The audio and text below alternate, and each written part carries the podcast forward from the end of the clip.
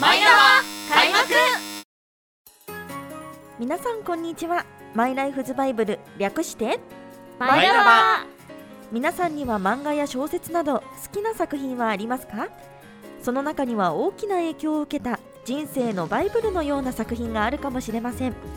このコーナーは今後あなたのバイブルになるかもしれないおすすめ作品をマイラバ劇団員がお芝居とトークで紹介していくコーナーです本日第151回目の MC は私ひなやみほです今日一緒にお話しするマイラバ劇団員はこちらの方々はい、皆さんこんにちは。マイラバ劇団座長の馬淵理恵です。はい、皆さんこんにちは。マイラバ元座長のセクシー斉藤です。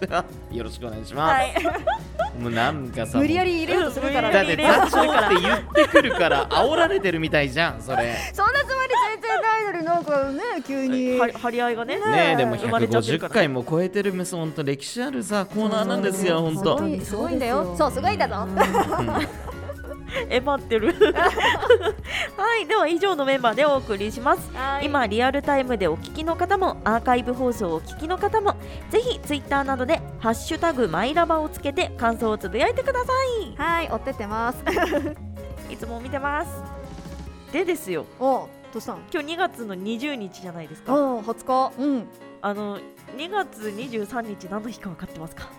に、に、に、兄さんの日。誰ご、ごめん、つまんなかったわ。あのあの誰かの誕生日なんですよね誕生日？はいうん。だ、誰の誕生日かな？誰かの誕生日なんでしょうね斉藤さん入ってきてよ。いやな誰の今誕生日かな？今ネットでちょっと調べようと思って。調べてんだ。あのちなみに天皇誕生日の日ですあ、そう。おお、そうか、そうか。はいそして私の誕生日でもあります。ひなやみほハッピーバースデーウェイ。ひなやみほ。えっと17歳といくつになったのかな？えっ、とうーんと17歳です。はい。なんというわけでですね、うん。誕生日なのでプレゼント欲しいなと思って。ああ、はい。まあ誕生日といえば私だよね。にプレゼントをあげるとしたら何くれますか？あー。めっちゃニコニコしてる。いやでもはい。あれなんだよね。ひなちゃんさ、い。私の誕生日の時にあのアイシャドウくれたじゃない？あ、あげました。ね、はい。あのまぶっちゃんはちょっと私の中でオレンジのイメージがあってそうですね。って言ってオレンジのアイシャドウをくれたんだけれどもはい。それめちゃくちゃ嬉しかったんだよな。なんかそういうコスメ系で何欲しい、コスメ系ですか？コ うんスメ系だと、うん、えなんでしょうね。シャドウかなんかはい。ファンデとか、あー。あ。あ、ファンデとかもいいんですか？あファンデもいいよ。あと本当ですか？うん、あ私ね最近、私の話だけど、はい。そういえば私最近あのとあるうん。高級 コスメブランドさんの化 はい。粧落としもらったんですよメイク落としはい。え服メイク落としはい。それめちゃくちゃ良かったお、服メイク落とし。そう私寝落ちしちゃうことがあるからさそそういうのとかどう？あ、欲しいですそれ。ねなんかそれも良かったし、はい。あとひなちゃんもどどうだろう？結構ピンクのイメージとかあるんだけどピンクのシャドウとかどう？そうですねうん。結構私は赤というかピンク系使うことが多いです。うんなんかそういうのもそんなにいっぱいくれるんですか？良さそうだ嬉しいなあ、じゃあさ楽しみにしてます斉藤さんあのなんね。かすごいあのいやもう時間もしてるのでそろそろ本題に行こうかなっあすみて。ませんねちょっとああ後で話そうあ、そうそうですね。え斉藤さんにはじゃあ個人的に聞きますね。いやまああのチロルチョコを差し上げます。チなんだって。なんだよつまんないなそれではそれでは今日人生のバイブルマイラバ作品を紹介してくれるのはまぶっちゃんです。はい取り直していきましょうはい。ぜひ語ってください。どうぞ。はい、えーでは今日紹介する私のマイラバ作品はこちらです森永美久先生作君の声ですこちら角川様より出版されている漫画作品なんですけれどもはい。いや君の声なんですよすごい素敵ななんだろう、題名ですよね。いやこれもさ多分あらすじとか聞いていただければちょっとなんかあって思うかもしれないんだけれども、はい。あのちょっと簡単にあらすじと登場人物紹介しますね、はい。はいこちらあの漫画の舞台は大正時代ですまず。お。はい、主人公は京極勝成さんという元五郎付きで成り上がり系の社長さんなんですよ。社長さんなんですね。そう社長さんなんですけれども、まあ、元五郎付きっていうところで、まあ、ちょっと口が悪いというか、ああ、勝ったりとかね。うん、するところはあるんですけど実はこの人とある秘密がありまして。お。はい、それが人の心の声が聞こえるという特殊能力を持ってましてはい、でまああいつこう思ってるなみたいな、はい。っていうのをこう商談の時にうん。使ったりとかして、でこう相手のなんだろう社長さんとかはあれ？なんでこの人なんかこうなんか自分が思ったことが分かるんだろうみたいな。はい。じゃないけれども、まあ、そういう裏を書いていきながらどんどんこういろんな商品を買い取っていくっていうようなそういうやり方をしてるんですよ。で、えーとまあ、その能力を武器に人の心の声を聞いて、まあ、商談成功させていってはい。で会社を大きくしていっても今や敏腕社長になり上がった人なんですよ。うん。まあ、だけど人の心の声が聞こえるっていうところで、まあねまあ、結構あるあるかもしれないけれどももう人のことなんて信じられないよねって、まあ、そういうことを思ってる人でもあるんですけれどもで元ゴロつきって言ったじゃないですか。はい。もう もうねなんか過去のお話とかも出てくるんですけど、はい。まあいろんなね辛い過去があるわけですようん。この人も。和成さんもね。はい、まあ、そんなある日この和成さんに転機が訪れます。お。はい、それが指折りのもう大地主。あの諏訪部家というお家のご令嬢との縁談が決まります。おーもうこれで資産と人脈が手に入るやったーってね彼は思ってたんですけれども。あそっちの目的なんだ。あそうそうそうそう。なんか好きとかじゃなくって、利用してやるぜやったやったみたいな。これでもっと会社を大きくしてやるぜっていうような、そういうふうに思ってたんですけれども。ただいや実はちょっと和成さんっつってただ相手の令嬢さん喋ることできないみたいですよみたいな。えー、話せないんだ。そう。だけども和成さんは「えでも俺人の心読むことできるし」みたいな「えむしろ楽じゃんラッキー」うんみたいな。確かに。なんか、はい、すごいポジティブだなと思ったんですけど。となんかそういうふうにちょっと高をくくってたんですよ。いわゆる。うん。うんでじゃあいざ顔合わせの日ですよ。うんはい。その話すことができないご令嬢に会うんですけれども、はい。まあ、このご令嬢さんがもう一人の主人公、まあ、いわゆるヒロインです。ヒロインの諏訪部奈々さんという女の人なんですけど、うんうん。はい。まあ、この和成さんと奈々さんは実際に会って「うんうん心の声聞かせてみるようわ」みたいな。ああそういうスタンスであったんだ。だったんですけれどもある異変に和成さん気がつきます。あれ？この女心の声聞こえないぞ。聞こえないそう聞こえないの。いくらう、んうん、話しかけても、うんまあ、リアクションはねもちろん聞こえてはいるから自分の言葉はね、だから帰ってくるんだけれども実際に何を思っているとか、うん何を考えてるっていうのは全く何にも心の声として聞こえてこなくって。えーえなんかそれは彼女が何も思ってないからとかあそういうわけではないんだ。うん。あでしかもですよ、はい。もうこの奈々さんにも実はある秘密があってっていうようなそういうお話なんですよ。ーヒロインの方にも秘密があるんだ、はいまあ、こんな2人が夫婦になっていくっていうようなそんなお話なんですよ。気になるえどういったところでこの作品を見つけたんですか、あそうこの見つけたきっかけっていうのはねこの作者である森永美久先生の別の作品になるんだけれども、うん。はい。あのー好きな作品があって、でそっちの方も読んでたんだけれどもで、あのーこの森永さんの別の新作っていうところで出て、見つけましておでああの漫画家さんのうんうん。あの作品の人だと思ってね読み始めたらうん面白いと思って。あー。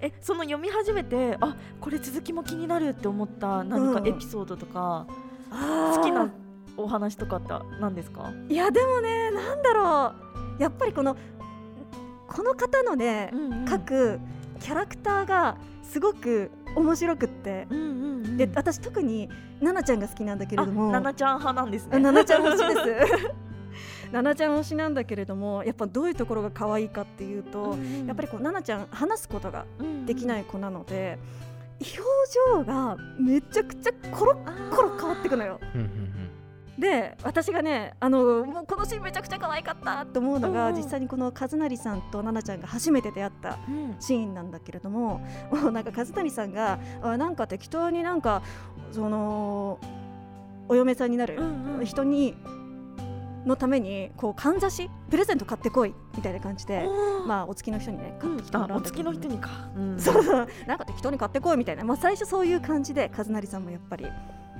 まあ、そのかんざしをあーちょっと、まあ、一応用意してきたからプレゼントしようみたいな感じで。あこれプレゼントですどうぞみたいな感じで渡そうとした時に、うん。うん奈々ちゃんが最初めちゃくちゃ断るんですね。あいや断るんだ。そういりませんみたいな。はい。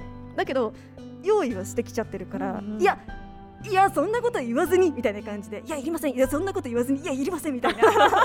やりとりが。でそこで無理やり「はいどうぞ」みたいな感じで渡すんだけれども結局。だけどその時にこう手と手が触れ合ってあ。でそれで奈々ちゃんが「あみたいな感じになってもうその表情もめちゃくちゃ可愛いしでその後、まあ2人が別れて、まあ、夜あの奈々ちゃんがそのかんざしを手に取って、ね、髪の毛につけてあ鏡で見て、ーうんうん。みたいな。めちゃくちゃあ可愛いと思ってキュンキュンした。かわいい。そうなんですよ。でもそんなその和成さんとうん。奈々ちゃんってそういう風に出会って、和成さん的にはなんかそんなに好感度高くないじゃないですか。どう仲が深まってあーそれは読んであ読んで。楽しみ。そっかそっか。なんかでも話せないって、うんなんか文字は書けるんですか、実はねこれもね文字あの実はななちななちゃんって、その大きい家のあの、まあ、いわゆるいい血筋の家のうん。うん子供ではあるんだじゃあけど、書けるのか。ただそれが、あの妾の子供なんだよねななちゃんって。うんだからそうだからどちらかというとこう不遇な子供時代を過ごししてきてで読み書きも実はできないんですよ。なんだけれどもあの一緒に和成さんと一緒になって、まあ、この文字、うんその別に恥じることではないよって言って、うん和成さんがね。すごいいい人。そう。だからそこからもう読み書きはこれから覚えていけばいいじゃないかって言ってこう教えてあげるんですよ。あと私好きなシーンがお何ですか、あって、うんうん、実はあのもう一一巻でさ出てきちゃうからもう言っちゃうんだけどはい。さっき奈々ちゃんにも実は秘密があるっていい。うお話をうんしたじゃないですか。はい。実は奈々ちゃんの奈々ちゃんにも特殊能力がありまして。え？あの和成さんははい。人の心の声を聞くことができるじゃないいですか。奈々ちゃんは実は人の心の声が見えるって見いう能力を持ってましてこの実際に目の前にいうんうん。るその人の周りに心の声が文字として浮かぶんですよ。浮かんで消えるんだけれども。でだけど奈々ちゃんこう読み書きができない子だから。そっか文字で出てこられても読めないんだ、そう。でうんうん。ななこの模様は何なんだろうっていうようなそういう状態だったんだけれども。はい。だけどその好きなシーンっていうのがあの、まあ、奈々ちゃんがこの、まあ、婚約っていう形でうんうん。お家に来た時に和成さんのお家の大家さんが、はい。これから結婚生活を一緒に生活をするでしょうって言って、まあ、その生活をする上で大事なことを教えてあげるっていうふうにこっそりと奈々ちゃんに愛の愛ラブね、うんうんうん。ラブの愛の感じと、はい。そしてその意味もうんうん。こっそりと教えてあげるのよ奈々ちゃんに。あー愛の意味って深いね。でも。で和成さんが、んうん。あなんかこのこの子にも可愛らしいとことがなんかところがあるじゃないかっていうふうに思った時にやっぱりその文字が浮かぶじゃん。可愛いって感じで浮かぶのかな？そう。あで可愛いって漢字で書くと愛ってあるじゃん。うう入ってるね。そう。でこの文字を見てわーって奈々ちゃんがなってて、うんうん。めちゃくちゃ可愛いと思った。その表情がまた可愛いんだ 本日2回目のキュンキュンしたんですね。えそうそうなんですよ。あーすごい。なんかうん、あれだね聞こえる VS 見えるみたいな。戦ってはないから。ではないけど。でも和成さんは聞こえないんだもんね奈々ちゃんの心のそう。声が。そうだからさ、そううん。実はこの奈々ちゃんまあその心の声が、うんあと聞こえないっていうのもなんでそれが聞こえないのかっていうのはまだ分からなくって、うん。うん。でこの奈々ちゃんの声がはい。出るようになったら、聞こえるようになるんじゃないかなっていう、そういうことか。お話しできるようになればっていうそうことか。そうそうそう。でこのね言葉が喋れないっていうのも病気とかじゃなくってうん。心因的なものから。心の方なんだそう、うん。それこそあれな奈々ちゃんのお父さんがなんかこう思っなんだ奈々ちゃんが初めて心の声が見えたのがお父さんで。うん。であのそのお父さんの周りに浮かんでいるその模様は何？って言ったらはっ！ってなってお父さんがあ実はこの奈々ちゃんのお母さんも同じ能力を持ってたらしくあて、おー遺伝なんだ。そうだから、うんもうあの女と同じ力がみたいな。あだからお前も喋るな。っあ、うんていう風に言われちゃったことがショックで喋れなくなっちゃった。辛い過去をお持ちでいらっしゃる。そうそうなんですよ。でもなんだろう。その奈々ちゃんがやっぱり表情コロコロ変わったり、うん。めちゃくちゃ可愛くなるっていうのは、うん。やっぱ和成さんとの仲がだんだん深まっていくからなのかな、あーでもねもともと最初から結構ねあ結構コロココロロ変わる子なんだ。あうん。そうなんだ。じゃあなんか結構その奈々ちゃんの深い話もあるけれど、うん。そういった表情の変わり目だとかで楽しめる作品でもある感じだね。そうだね。そういうところでも本当に楽しめると思うなんかすごいキュンキュンする作品なんだろうなって思ったんですけど、うん。どんな人に読んでほしいとかありますか？いやでもねやっぱりこう話しててさすごいうん。うんキュンキュンするじゃない、うん本当に。もう読んでないのにキュンキュンするもん。そうそうそうそう。だからさなんだろう。まあいわゆる本当に純愛な物語でもあるので、まあ、最近愛に飢えてる人とか。いやでもなんだろう本当にさっきのあと大家さんが、あの愛の意味を教えてあげるじゃないけれども、うん。そういうふうに、まあ、奈々ちゃんに言ってあげたりとかもう本当に人を思う愛っていうのにうん溢れてる作品でもあるから、うん。うんいやでも読んでて温かい気持ちになると思う。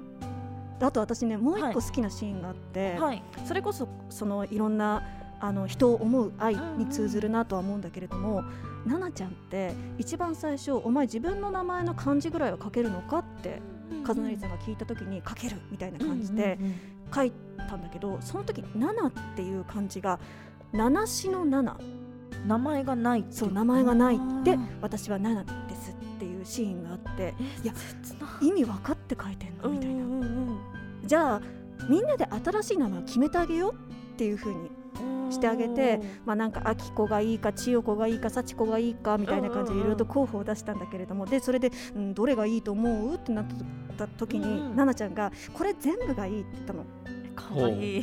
であじゃあ分かったって。7つの願いを込めた名前。7にしようっていう風に決まったんだけど、七つは七。そう。あの七数字の個の七関数字ね。関数字の七の名前の「な」って書いてうんうんうん。7。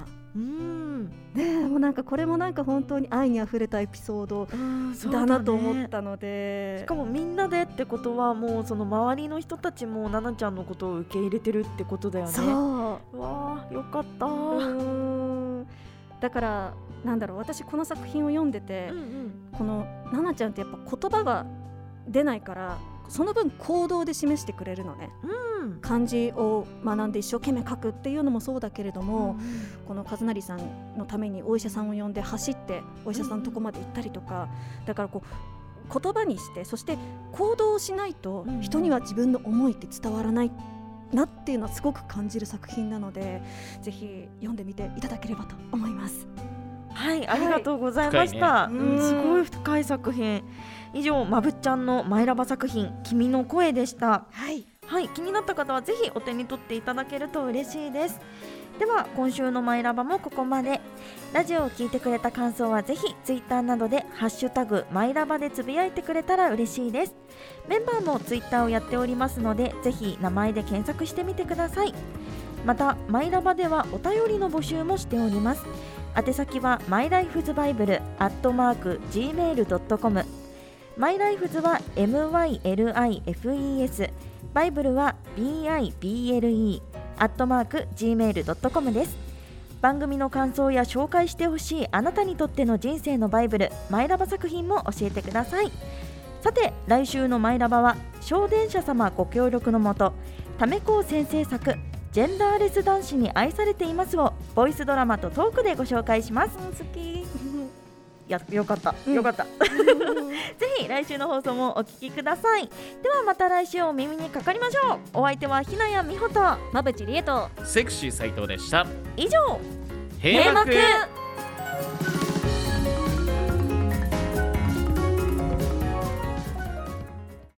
プチラバ。改めまして皆さんこんにちは。座長のまぶちりえです。ひなやみほです。はいセクシー斉藤ですここからのお時間は本編であるマイライフズバイブル略してマイラバコーナーの裏話や紹介した作品の後日談などなどマイラバ劇団員たちがゆるりとトークを繰り広げていくスピンオフコーナー。その名もプチラバです。さて今回のテーマはこの作品読んだよ。です。ということで、はい。くまちゃんなんかはい。読んだ？いやあのー本編の方でも、うんうん。あのー1話を読んでから気になってそのうん。読み進めていったんですっていうのは言ったんですけど、うんあの1月9日に紹介しあのまぶちゃんが紹介していた顔に泥を塗る、あー、うん。これが本当に面白くてもうどんどん読み進めてる。あー嬉しい。なんかねもううん。1話が本当にさ、そんなクレンジングオイルの使い方したらって、ま、さえりこさんも言ってたけど。言ってた言ってたけど。言っちゃダメ まあねなんかあの作品きっかけでちょっと1話読んだ方はちょっとご存知かもしれないけれども、ね。そうそうなんですよね。そその後も怒涛にさなんか、イブくんとのね仲がおおってなったりとかさ、私さ 結構衝撃的だったんだよね、うんうんイブ君マジかと思ったわりとかして。私も思った、ね。なんかあそういう関係になっちゃうのかしらっていうね。ところっていうまで。ドキドキ感もあったよね。そうそうそう。うんね。なんか今後の展開もすごく楽しみな作品だなと思って期期待しており期待しているというかうん。応援し続けたいなと思いました。でもあの放送の後さ、ん。結構作者である吉和先うん生うん。が結構本当に嬉しい反応とかいっぱいくれて、なんか本当私も本当ありがたいことにリプをうんうんうん。ねあのツイッター上でいただいたんですけれどうも、ん。このやっぱりボイスドラマを聞いたことでやっぱり作る側としても、うんうん。はい、刺激を受けましたっていうようなお話とか、あとね私びっくりしたのが、うんうん。そういえばボイスドラマを聞いてて思い出したんだけどみたいな感じで、はい。その第1話のネームというか、うんうん。裏話本当はなんかこういうお話も考えてたんだよねみたいなうん感じのなんかネームもうんうん。公開されてて、へえなんかこのボイスドラマをきっかけにうん。裏話が出たと思って、あすごい。めちゃくちゃね嬉しかった。あれ僕も見ててびっくりした。そああそうなんだ。私チェックできてない。ごめんなさい。こんなことあるみたいな感じだったねめちゃくちゃびっくりしたし、うん。ありがたかった、ね、ねそんな作品の裏話までまさかまさか作者さんから、ううん。で出てこないもんね。うんうん。と思った。確かに。あとはね全然話変わるけれども、うんうん私はねあのくまちゃんが、うんあのいつだっけ？1月ひなちゃ3んねあそうだ。うん ひなちゃん 普通に受け入れていた。ひなちゃんがうんうん1月の30日に紹介してくれたあと「冷めない街の喫茶店」っていう漫画をはい。あの収録終わった後にそ読んでってう。うん。貸してくれたじゃない私に全巻貸した。まあ全巻といっても2巻しか二巻だないけどけだからね。ね。そう貸しやすか貸しやすいんだよねだから。うんうんうん確かに、まあ、読んでてもさなんかこの、なんていうのこうお菓子作りとか、まあ、そういうグルメ、いわゆるグルメ漫画っていうような漫画っていうのもあるしあと絵柄もさめちゃくちゃシンプルで可愛いじゃん。いいでしょ？ってめちゃくちゃ良かった、なんかその中でもさ私一番あこれす素敵だなって思ったのが、うん。一巻の一番最後のお話で、うん。あのなんだっけ主人公と一緒にいるさおじいさんの、白露さん。うん白露さん。白露さんがあの主人公の女の子にコーヒーを入れてあげるっていう、うん。そういうお話で天秤式のサイあフォン。を使ってコーヒーを入れてくれるお話だったんだけど、うんうん。もうなんかその一個一個の工程がうん魔法使いみたいと思っうんうんてうんわかるわかる。すごくキラキラしてて、うん。素敵だった。